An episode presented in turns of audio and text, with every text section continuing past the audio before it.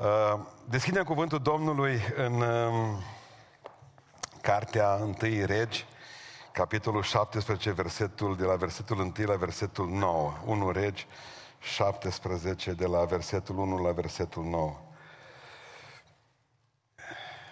I-am spus lui Andrei să rămână aici lângă mine pentru că are probleme cu ligamentele.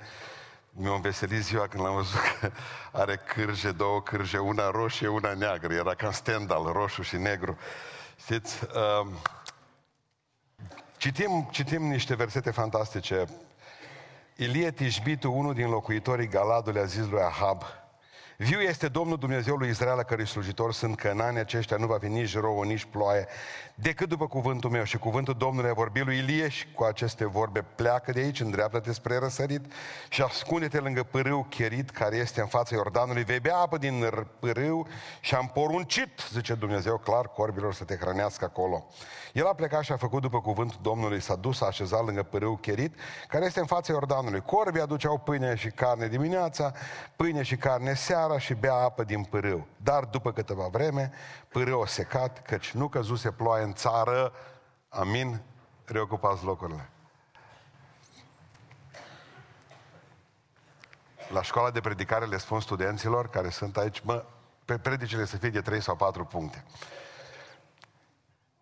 Mi-era drag Adi când îl auzeam că mă, are o predică, zice, în 8 puncte vă spun că...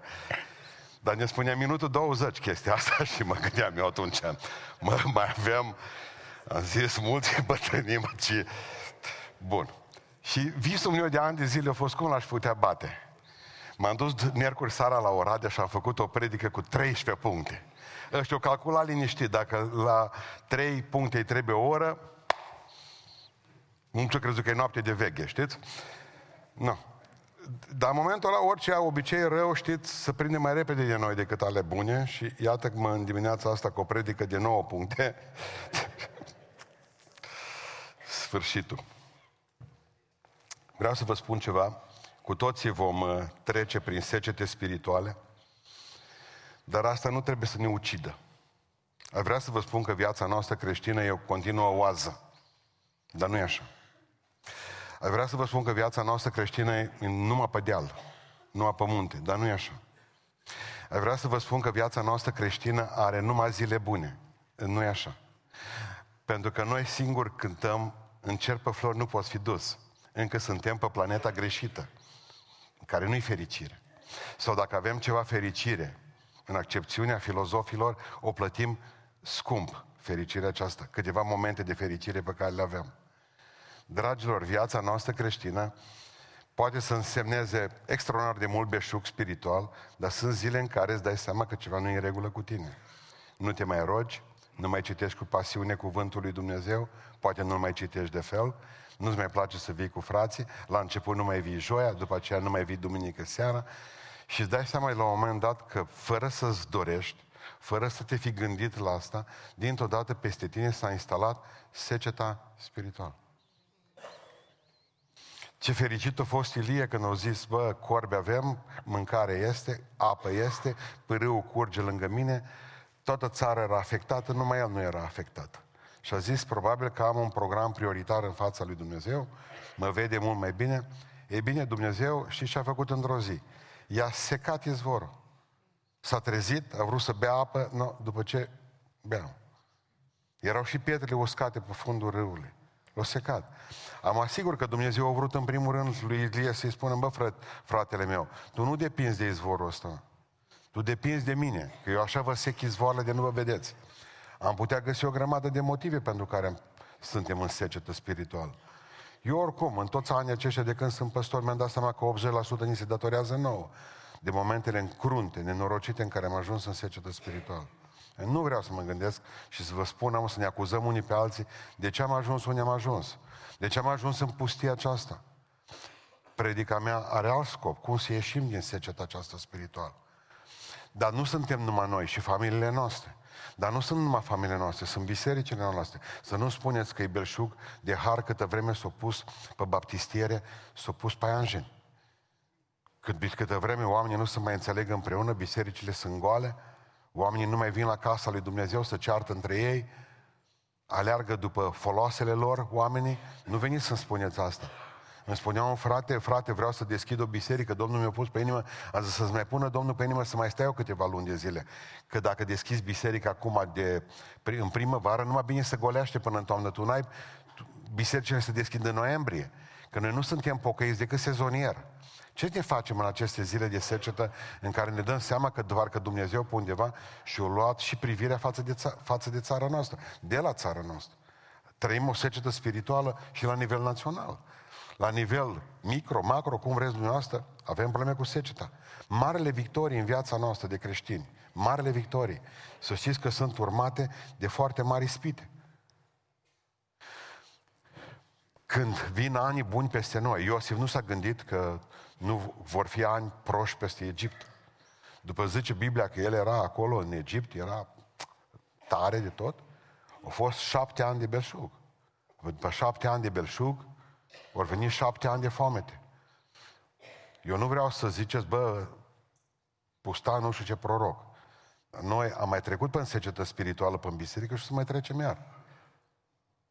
Deci, vă promit, baza legii lui Bernoulli, teorema lui Bernoulli, sau ce vreți dumneavoastră, găsiți-mi o teoremă fizică.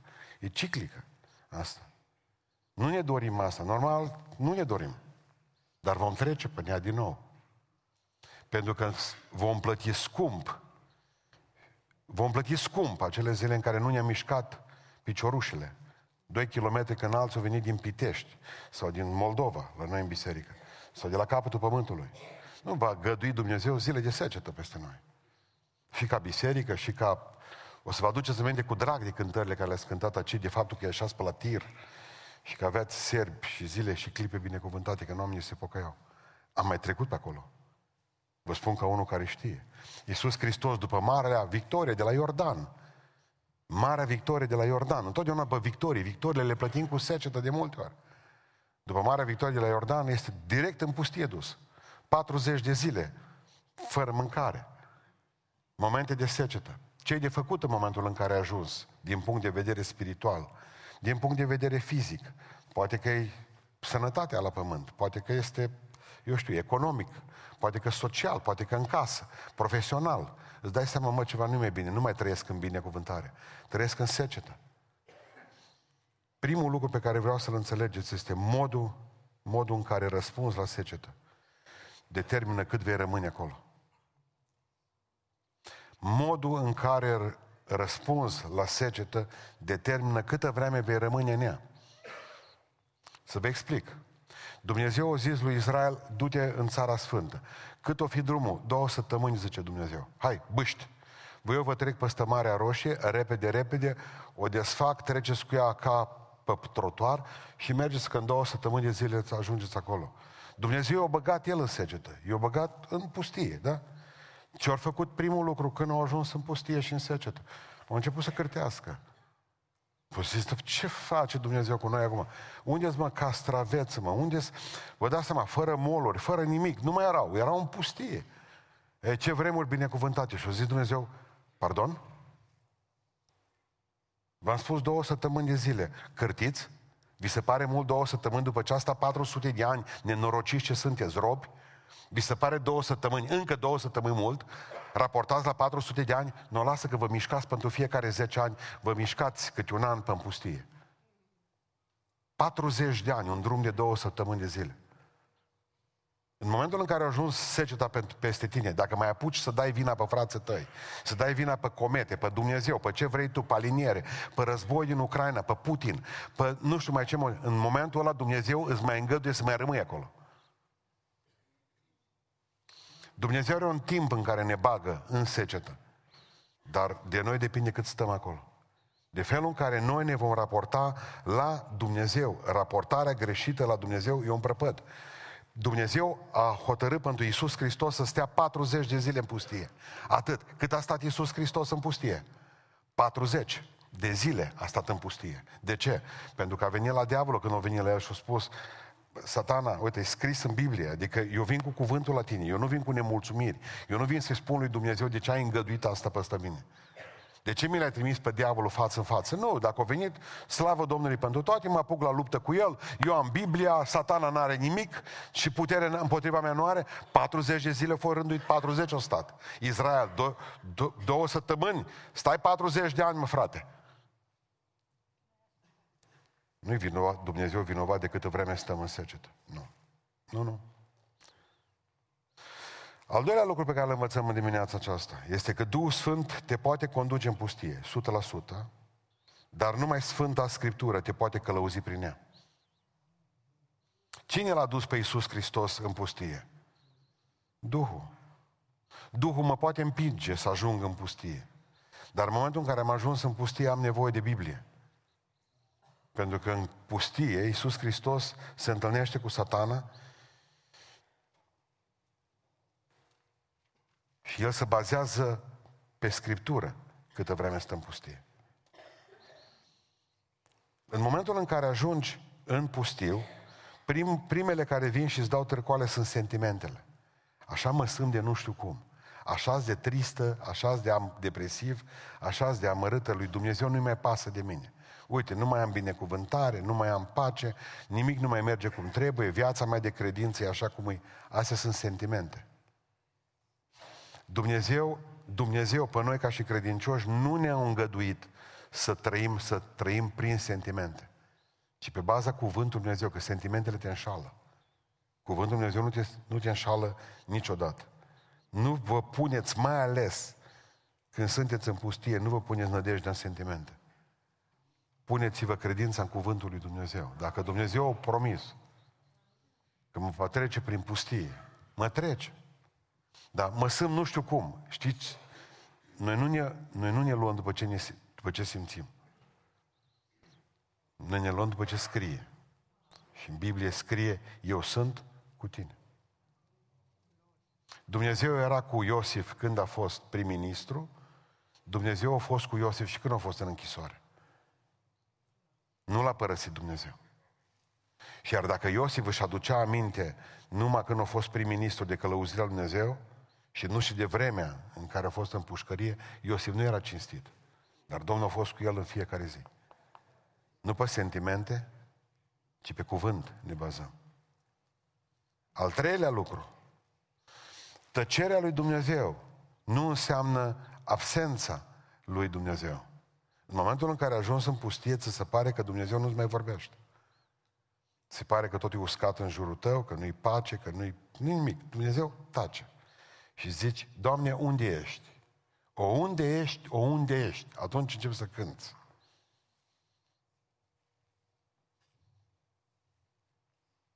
Să vă explic. Tăcerea lui Dumnezeu nu e absența lui Dumnezeu. Când ai examen, orice examen, orice teză, orice lucrare de control pe care o ai, este în urma unor informații acumulate de dinainte. Există o vreme în care profesorul vorbește. Corect? Tot vorbește. Noi de multe ori ca nesimțiți nu luam seama la ce vorbea. De el zicea, lasă că vă vine vrea vă rândul. Nu era așa. Nu era. Chiar am avut profesor care zis, nu scrieți nimic. Nu mă ascultați. Mai dădeam cu guma, cu creoane, după fete. Nu, erau liniștiți băieții. Ei tot vorbeau. Tot vorbeau. Dădeau drumul la informații. La un moment dat zicea o colă de hârtie pe masă. Și tăcea. Spunea subiectul, pe aceea îl vedea mut. Normal că am fi vrut să vorbească. Zice, bă, tăcerea ne îngrijora.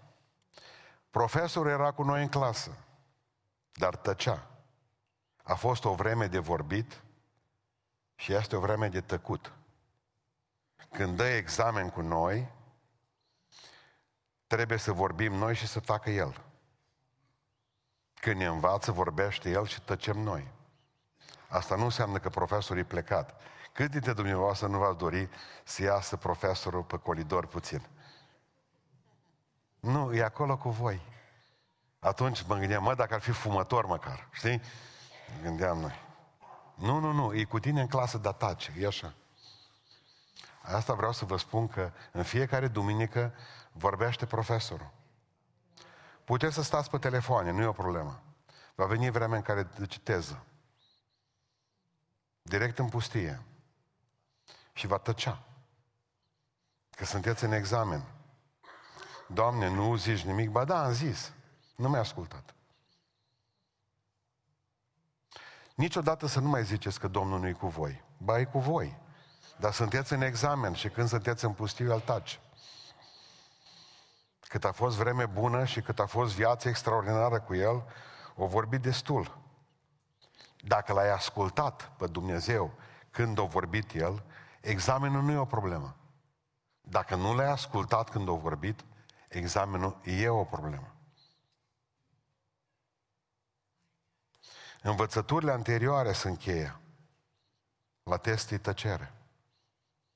Fiecare joi e importantă când veți trece prin necazuri. Fiecare marți de rugăciune, fiecare grupă de părtășie. Acum parcă nu contează. O să conteze. Vă promit că o să conteze. Fiecare dintre noi de aici. În al patrulea rând, dacă treci prin iad, dacă treci prin iad, că ți se pare că e un iad prin ce treci, dacă treci, să zicem, iad, ce poate fi iadul? Citostaticele, nu? Sau altceva, da? Dacă treci prin iad, continuă să mergi înainte. Am fost la o mormântare zilele acestea, o femeie care s-a botezat acela noi 49 de ani, a lovit-o, era în mașină, au murit, ceilalți din mașină sunt rău loviți la vârfuri. Copiii ei s-au botezat aici, nora s-a botezat acela noi. Și am predicat din Psalmul 23.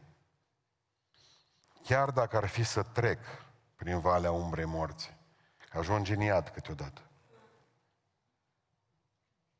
Chiar dacă ar fi să trec, cele mai mari prostii le facem noi când ne facem cort în valea umbrei morții.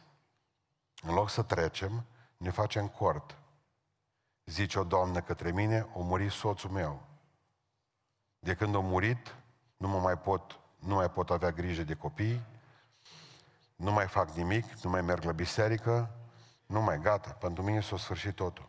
Observați un lucru, el, soțul, o trecut prin Valea Umbrei Morții. S-a dus. Ea și-a făcut cort acolo. Ea a rămas în Valea Umbrei Morții.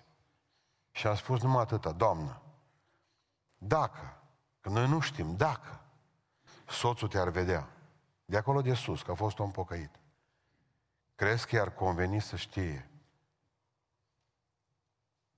că tu nu mai ai grijă de copii?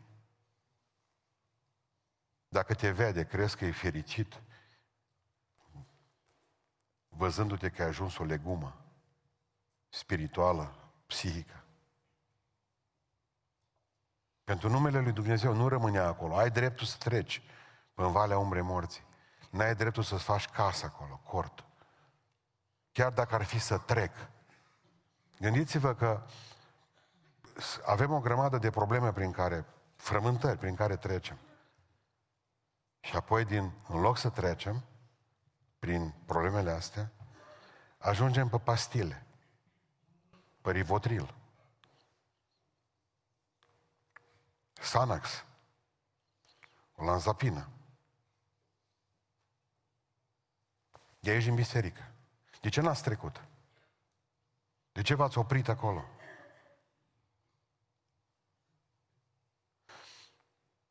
Cine ne vrea cu casă în Valea Umbrei Morții? Cine și-ar facă casă să-și facă într-un loc așa umbros? Sunteți copiii lui Dumnezeu, toate trecătoare. Și bucuria e trecătoare, și necazul e trecător. Totul trece, totul curge, pantarei, cum spuneau grecii. Totul trece. Cum să te oprești acolo?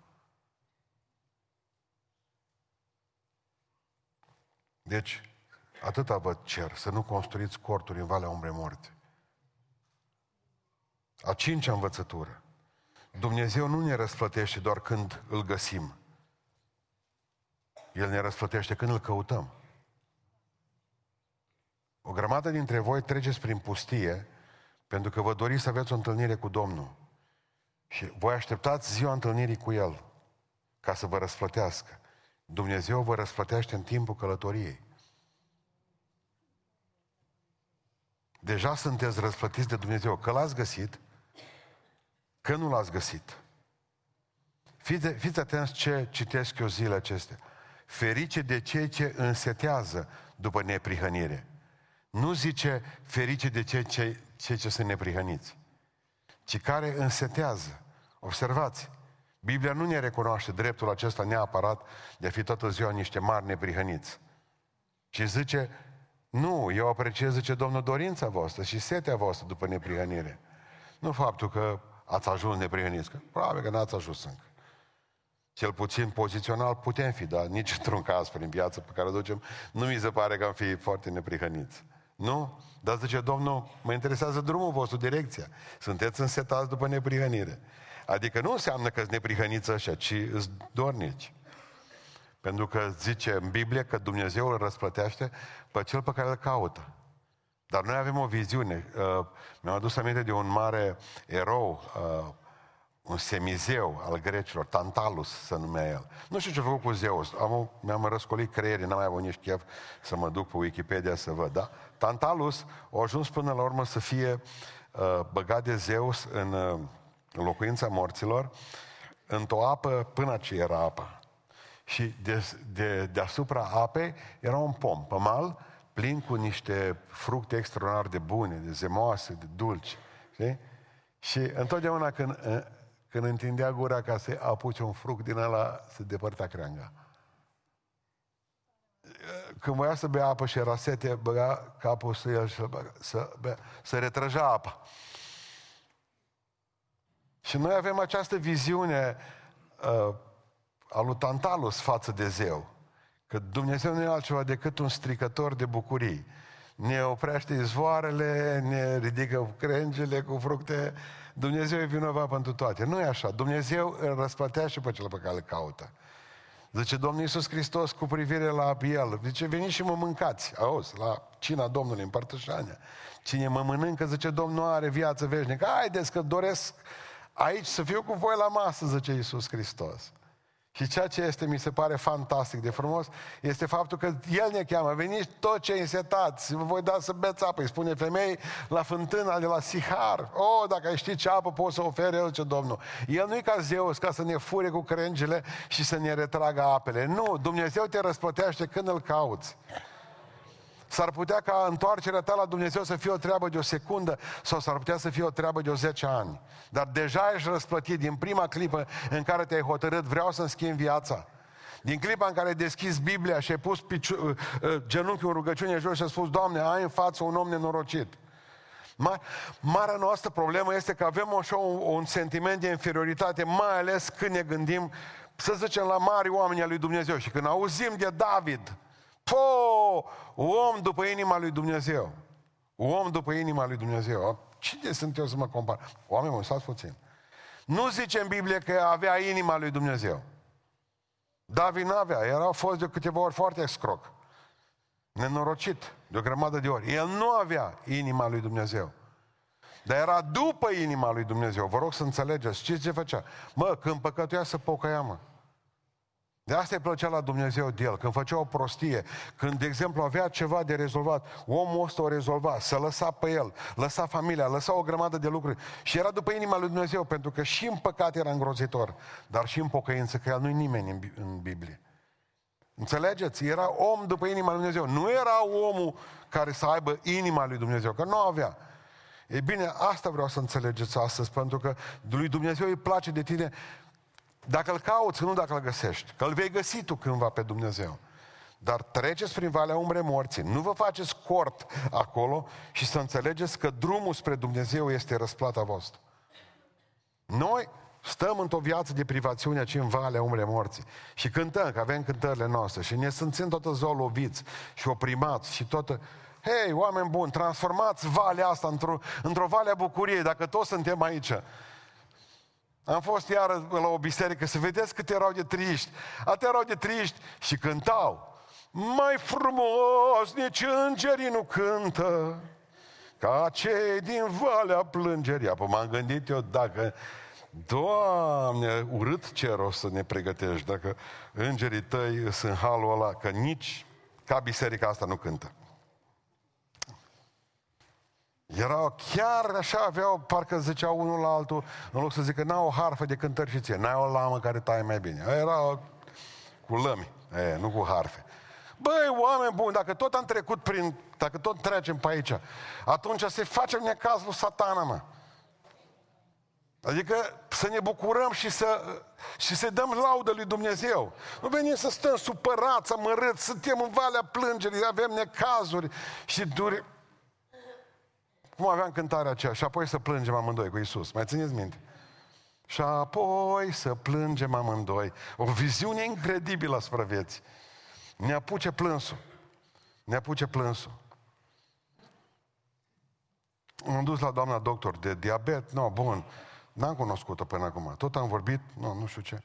Și zic, ce am urât toată viața mea? Nu crezi că există boală mai urâtă decât diabetul? Și am început să plâng, mă.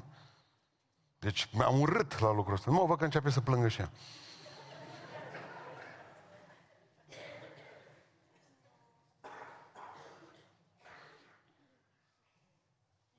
ridică mâneca și avea pompa de insulină. De la 15 ani. Zic, vă rog să mă iertați, că dacă știam, nu zicem.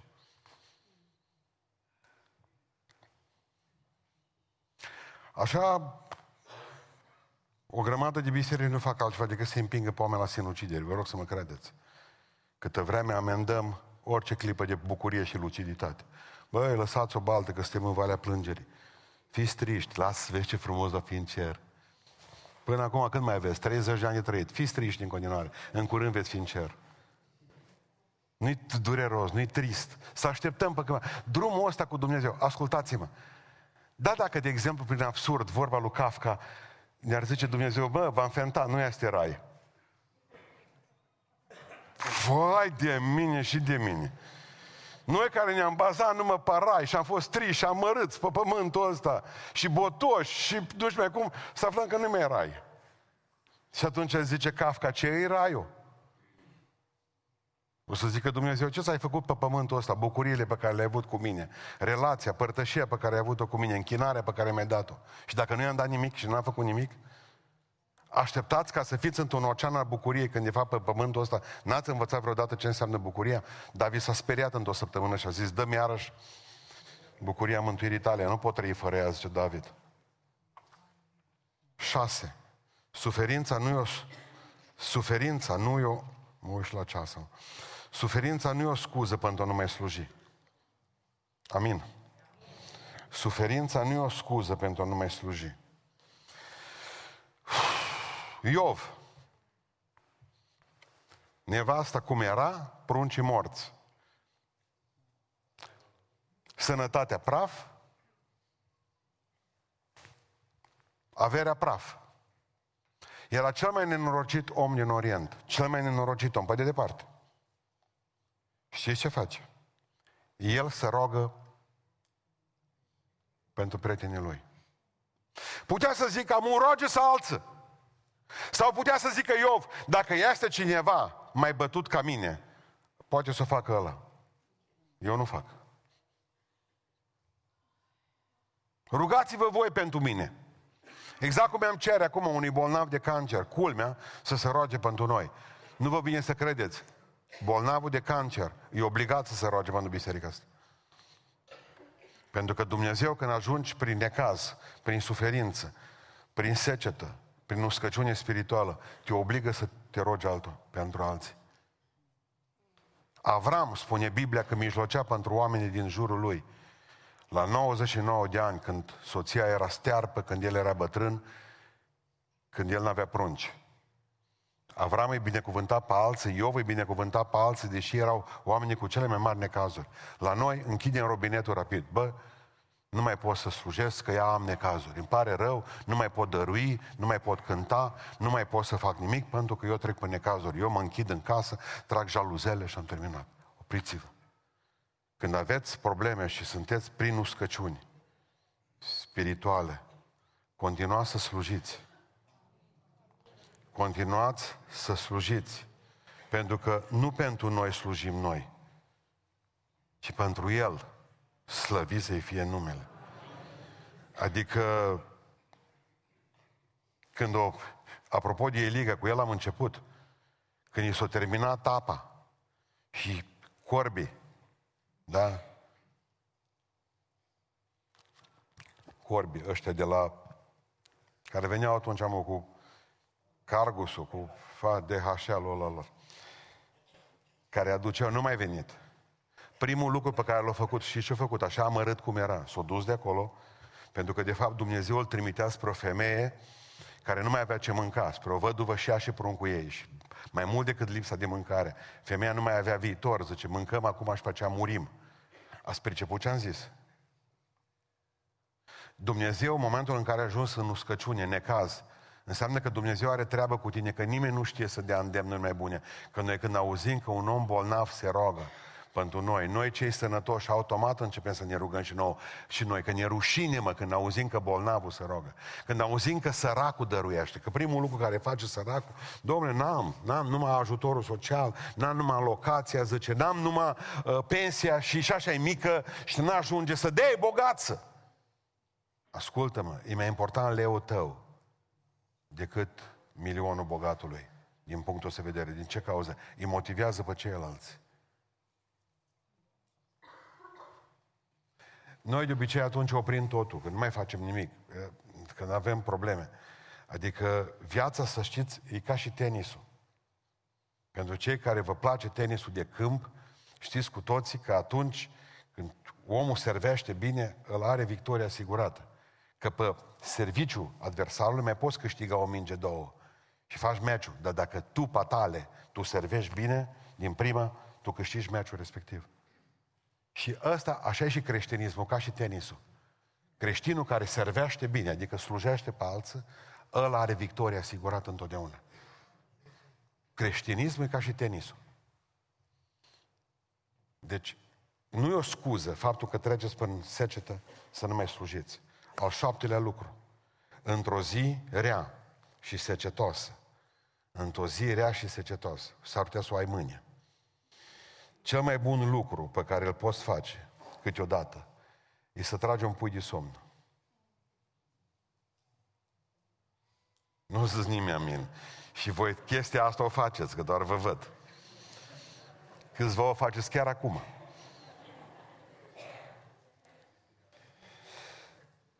Vreau să vă spun ceva. Că aici ești maestru. Când corpul e obosit, dragilor, când corpul e obosit, emoțiile preiau controlul asupra vieții noastre și când emoțiile preiau controlul asupra vieții noastre, în momentul respectiv afectează viața spirituală.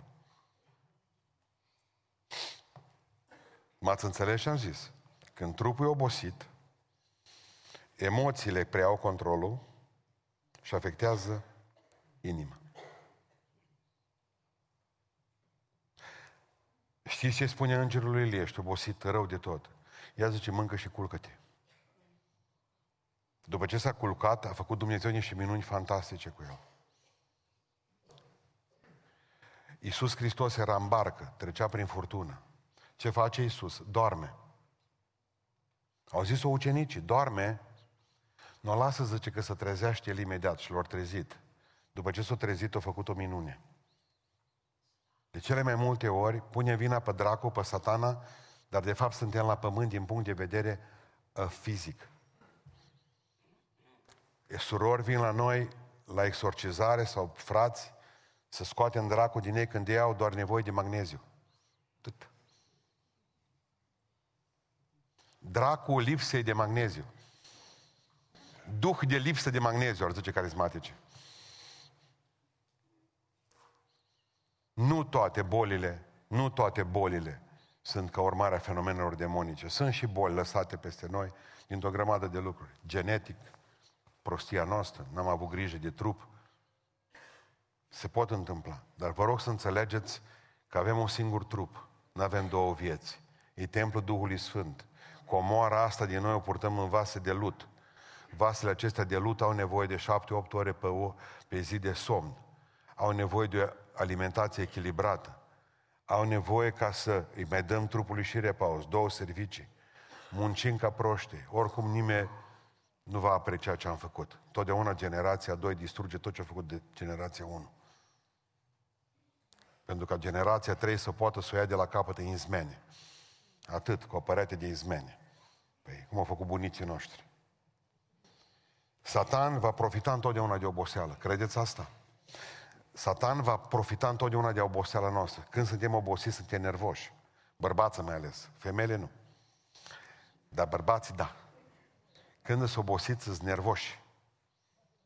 Atunci vine satana la ei și le ia, țineți minte, ahab obosit, zice Izabela Cătel, las că-ți dea via. Duce și prăpădea și-l pe ăsta. Scoatem noi doi oameni împotriva lui. Vă rog în numele lui Iisus Hristos, gândiți-vă și la ce v-am spus astăzi. Când treceți prin pustiu, s-ar putea să vină de la trup, care va afecta capul și care va afecta inima. 8. Dacă îmi lipsește devoțiunea, devoțiunea, nu înseamnă că mi-am pierdut devotamentul. Când îmi lipsește devoțiunea, nu înseamnă că mi-am pierdut... Vă rog să nu le mai amestecați. Devoțiunea este timpul petrecut de Dumnezeu, de noi cu Dumnezeu. Timpul petrecut de noi cu Dumnezeu, zilnic. Devoțiune zilnică, zice. Cuvântul Dumnezeu pentru asta, citim trei capitole din Biblie, citim, uh, uh, ce mai citim? Citim uh, cărți bune, devoțiune cu Dumnezeu, cântăm o cântare, dacă nu știm cânta, o fluierăm. Bun, ne rugăm, stăm de vorbă cu cineva, asta e devoțiunea noastră zilnică. În momentul în care ne lipsește, că vine seceta, nu mai place să mă rog, nu mai place să mai fac nimic, nouă ni se pare că ne-am pierdut devotamentul. Nu e adevărat. Și o să vă explic. Devotamentul e viața pe care o oferă Dumnezeu. Devoțiunea e timpul pe care îl oferă Dumnezeu. Pe zi, o oră. Da? Dar devotamentul e viața pe care îi oferi lui Dumnezeu. Și vreau să vă explic ceva foarte dur și direct. Voi, satana nu zice că, zice că ți-ai pierdut devotamentul când tu te, nu te-ai rugat trei zile. Va veni la tine satana și zice, tu nu mai ești cu Dumnezeu. De ce? Nu te-ai rugat de trei zile. Mă, devotamentul pentru Dumnezeu mi-a rămas. Devoțiunea au plecat. Ați făcut diferența de ce am zis. Deci nu vă speriați că vine satana la voi și ce voi să spicați în credință. Că nu v-ați mai rugat. N-ați mai postit, n-ați mai citit Biblia, n-ați mai venit la biserică. Merge, spui de năpârci că voi nu sunteți mântuiți. Asta vine satana. Nu, nu, nu. Mi-am pierdut devoțiunea. Timpul petrecut cu Dumnezeu. Nu devotamentul. Și vă încă să vă mai explic ceva. Tu, noi suntem într-o relație cu Dumnezeu, nu într-un contract. Știți ce, care e diferența între relație și contract? Diferența de la prunc la angajat. Cu angajatul ești în contract sau cu șeful. Acolo trebuie să lucrezi atâtea ore pentru nu numai care. Ești bifat. Pe când tu ca și copil, tu n-ai contract cu tata, tu ești într-o relație cu el. Se poate întâmpla, de exemplu, ca într-o zi să nu mai ai chef de nimic. Ce ce-a făcut tata? Te-a călcat în picioare. Ieri analizam un verset, de exemplu, foarte interesant. Zice Dumnezeu, nu lui Ieremia, nu tremura înaintea lor, nu tremura înaintea lor, pentru la noi în Cornilescu e tradus, nu tremura înaintea lor ca să nu te fac eu să tremuri înaintea lor, ce Dumnezeu. O, când au auzit, mă, Adică Dumnezeu face lucrul ăsta și parcă ne-am spământat cu toții și ne-am dus să vedem ce scrie în original. Și în traducerea ortodoxă lui Bartolomeu Anania zice în felul următor, parcă sună diferit. Zice, nu tremura înaintea lor. Pentru că zice Domnul, mie nu-mi place să tremuri înaintea oamenilor. Ei, sună diferit. Noi înțelegem, nu tremura înaintea lor, că te fac eu să tremuri. Cum trebuie dacă tremuri? Și atunci nu au nici groază. Noi nu suntem într-o, într-un contract cu Dumnezeu, noi suntem într-o relație. Noi suntem prunci. Noi suntem fii. Se mai poate întâmpla să te enerveze copilul, dar tot copilul tău rămâne. Corect? Te mai poate enerva și soțul sau soția. Și puteți să aveți probleme, dar tot soțul și soția ta rămâne. Te mai poate enerva păstorul. Sau, eu știu, găsiți dumneavoastră ce vreți. Șeful. Mă cu șeful sunteți în contract. Bun. Și vreau să închei. Iată că Dumnezeu ne-a ajutat și totuși până la urmă am biruit 9 puncte. În nouălea rând, dezvoltați-vă răbdarea.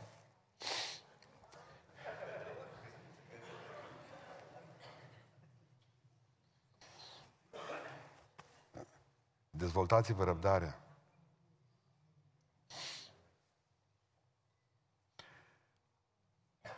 Am în livadă, bine, am o livada mea din deală e nenorocită. Pomii mei gândești că bonsai și acum. Nu i-am săpat de 15 ani de când i-am pus. Nu le-am dat azot, n-am făcut nimic. Mă și mir că mă mai suport. Mă duc la ei, Mary, au rămas așa cum Deci sunt bătrâni mici. Deci nu mai... De ce mi-a urât pom din dealul viilor? Deci să știi că atunci ați ajuns în livada mea. Să observați un lucru în iunie, mă duc la ei, au niște mere extraordinare iulie. Și vreau să le, vreau să iau un măr, să mușc. Și aud mărul, zice, șeful, nu mă mușca acum că nu-s bun. Trebuie să mă coc. Și zic eu către el, bine, bine, dar o să vină seceta.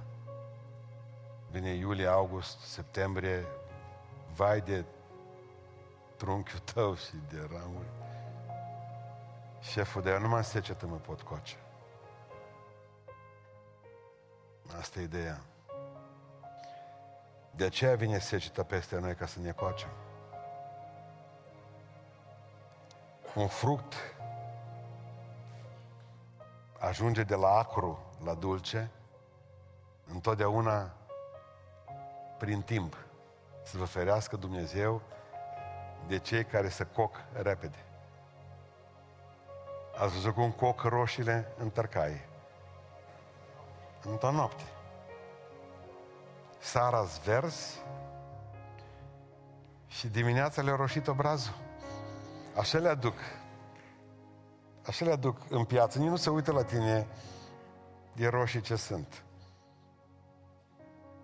Și stă, o roșie stă. N-ai nevoie să o bagi în frigider. Trei luni poți să ai o relație cu ea. Pe geam să pui. Nu, nu, nu, nu, nu. Vreau să vă spun numai atât. Dumnezeu nu-i place sistemul ăsta de coacere. Dumnezeu pune seceta pe noi ca să ne coacem. Dumnezeu nu vrea ca să fim fructe acre, ci dulci. De aceea vine seceta peste noi. Întotdeauna ne coacem. Întotdeauna Dumnezeu ne maturizează prin secetă. Nu mai blestemați pustiu. Veți rodi în curând. Am ținut morțiș să țin predica asta 9 puncte, pentru că Duhul Sfânt mi-a spus că mulți oameni din biserica noastră sunt în secetă, din cei care ne ascultă, și li se pare că îți lepădați de Domnul, li se pare că Dumnezeu i-a uitat acolo în pustiu, că de prea multă vreme acolo ai grijă. Ești prea mult, s-ar putea ca din cauza ta să fii de prea multă vreme acolo. Li se pare că nu mai au chef să slujească nimănui, nu mai fac nimic pentru că au necazurile lor. Am văzut, de exemplu, în mod special în grupul de joia seara, să vede ăștia care cântă joia, privighetorile de joia. Ăștia cum au câte un necaz, cum mai vezi că lipsă 10. La început îți 20, dar e tot să schimbă. Pe cum au necazuri acasă, că generația noastră, a mea, a părinților, cum au necazuri cu pruncii, cum vezi că lipsesc? Tot pe rând. Primul lucru pe care îl facem, abandonăm slujire. Vă rog în numele Lui Iisus Hristos să înțelegeți ce vă spun astăzi. Dumnezeu vă iubește pentru că și dacă n-ar fi, n-ar fi rai, deja vă binecuvântat când ați început cărarea asta. Dumnezeu nu te binecuvintează în ziua botezului, ci înainte. Deja tu ești pe drum cu Domnul și ești binecuvântatul Tatălui. Binecuvântata Tatălui. Faptul că ai ajuns să nu mai citești Biblia, să nu te mai rogi, ești numai într-un accident al credinței. Și că Dumnezeu nu-i supărat pe tine că tu ești într-o relație cu El. Nu într-un contract. Frate, că nu mai mă rog o zi înseamnă că-ți lepădată. Nu. Ești tot copilul Tatălui. Haideți să ne ridicăm în picioare. Domnul te iubește. Domnul ne poate scoate din secetă astăzi dacă ne rugăm cu adevărat. Poate că suntem din cauza noastră acolo, e vina noastră. Putem să-i spunem Domnului în dimineața aceasta, Doamne, te rog, fă o minune cu roaba ta, cu robul tău.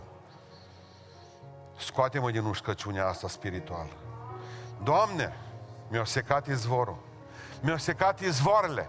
Eu care știam că toate izvoarele mele sunt în tine, Doamne, mi-au secat izvorul. Mi-a, sena, mi-a secat izvorul bucuriei, mi-a secat izvorul slujirii, mi-a secat izvorul păcii, mi-a secat izvorul sănătății, mi-a secat izvorul financiar, uscată și suscat. Nu-mi place în Sahara, Doamne, eu care am fost învățată și învățat să stau în oaze cu Tine, sub palmieri.